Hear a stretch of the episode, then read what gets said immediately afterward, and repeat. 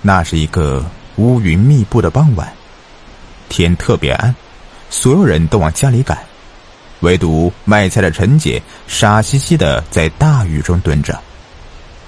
这时候，路人经过就说：“喂，卖菜的，下这么大的雨，赶紧回家去吧。”“我不会去，我要卖菜换钱给我儿子买糖吃。”“这么大的雨，大家都回家去了，没人买你的菜，走吧，走吧。”这时候，路人却说：“别理他，他是个傻子，脑子有问题。”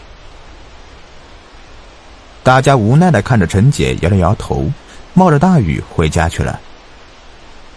然而没多久，一辆轿车急冲冲的向这里驶来。由于大雨弥漫着一股很大的雾气，陈姐又蹲在地上，根本看不清前方有什么。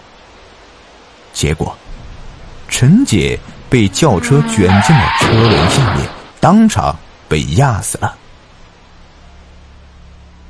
开车的人叫做吴正雄，做生意的，回来探望老母亲的，哪知道却发生了这样的事情，而且车子还是他刚买的，没想到遇到这么晦气的事。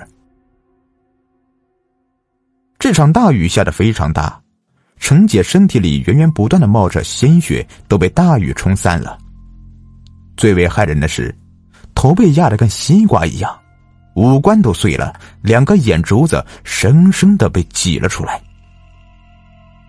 不过吴正雄是个负责任的人，当场就打了电话给村长，让他来辨认尸体。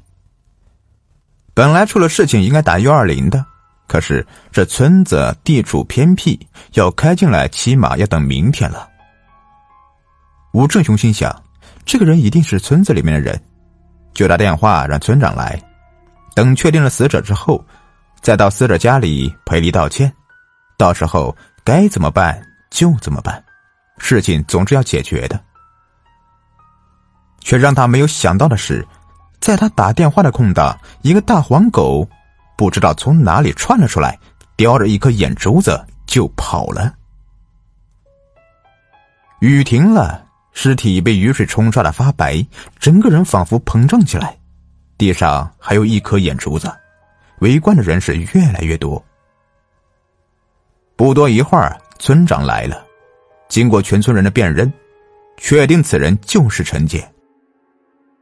陈杰脑袋有问题，原来自从一年多前他的儿子死了，他就变成了这样。不过平常他还是每天去地里采菜，拿去市场上卖。甚至把邻居家的孩子当成自己的孩子，每次赚了钱就给邻居家买糖。大家也十分可怜陈杰，哪晓得他竟然出了这样的事情，而且死的还这么惨。村民有人认出吴正雄，吴正雄的母亲也来了，哭着喊道：“你这个天杀的，怎么开车就这么不小心呢？”吴正雄也后悔不已，这么大的风雨不应该冒雨前行的。出了这样的事情，他也后悔不已。不过陈姐已经没有家人了，他家里的人全部都死绝了，这让吴正雄心里更难过。若是有家人在，赔偿经济损失或者提出什么要求，他都可以尽能力去补偿。可是现在，让他心里难过极了。妈，你说这个事情要怎么办呢？吴正雄的妈妈叫做吴秀华，大家叫她吴老太。早些年，吴正雄的爸爸不务正业，跟其他女人跑了，他就跟着母亲姓了。而吴老太也是出生书香门第的人，遇到了这样的事情，先是哭了一番，随后镇定下来说：“儿子。”我们先把陈姐的后事好好操办一下，其他的事随后再说吧。嗯，好的，都听妈的。哎，不对呀，怎么眼珠子只有一颗呢？妈，说了这个事情我就来气。刚才我给村长打电话的时候，被个大黄狗给叼走了，估计现在已经吃到肚子里去了。吴老太想了想，跟村长说：“村长，你吩咐大家马上去找这条大黄狗，务必一定要找到啊！村长知道吴老太是个厉害的角色，做事很有自己的一套，便叫人马上去找。不过，吴老太心里也是非常担忧，若是被野狗叼去了，这就不好办了，因为野狗在村子里面到处跑，而且很有攻击性。吴老太还把村里的老道士请了下来。道士算了一卦，眉头紧皱。吴老太呀，这事不大好办呢。是需要钱吗？差钱的话，我这里有。吴正雄急忙说道。道士摇摇头说：“不，不是这个意思。刚才我算了一卦，今天这场雷雨来的太急了，那时候正好是秋时，又是一天之中最凶的时刻，而陈姐命里少了一魂，所以变得疯疯癫癫的，也刚好是一个凶字。加上他死在凶的时辰，恐怕今晚。”亥时之前，你们找不到那颗眼珠了，陈姐随时会变凶尸的。吴正雄一听说，那个眼珠子多半被大黄狗给吃了。就算是被吃了，要把那只大黄狗给找回来，杀了，同陈姐一起埋下，尸体也这才算完整啊。大约到了晚上八点多钟，村民找来了十多条大黄狗，让吴正雄来辨认。村长说：“你看看到底是哪条大黄狗啊？”天哪，这土狗不都长一个样吗？再说了，下雨那只狗被淋湿的跟落汤鸡一样，身上的毛发到现在可能都还没干呢。接下来，大家就把毛发干的大黄狗排除。那也剩下八只大黄狗，无奈之下，道士也只好委屈这八只大黄狗，杀了，把他们和陈姐一起合葬。不过要等到亥时前再烧尸。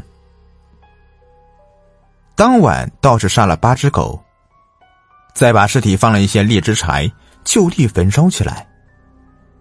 大火熊熊燃烧，大家全都松了一口气。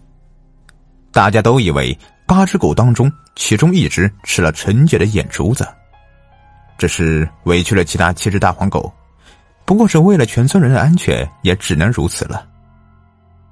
谁知道，这大火刚燃烧一半，突然一阵怪风袭来，扑灭了大火，陈姐的尸体轰的一声弹起来，尸变了，快跑啊！道士大喊一声，赶紧疏散人群。村民也吓得赶紧逃开。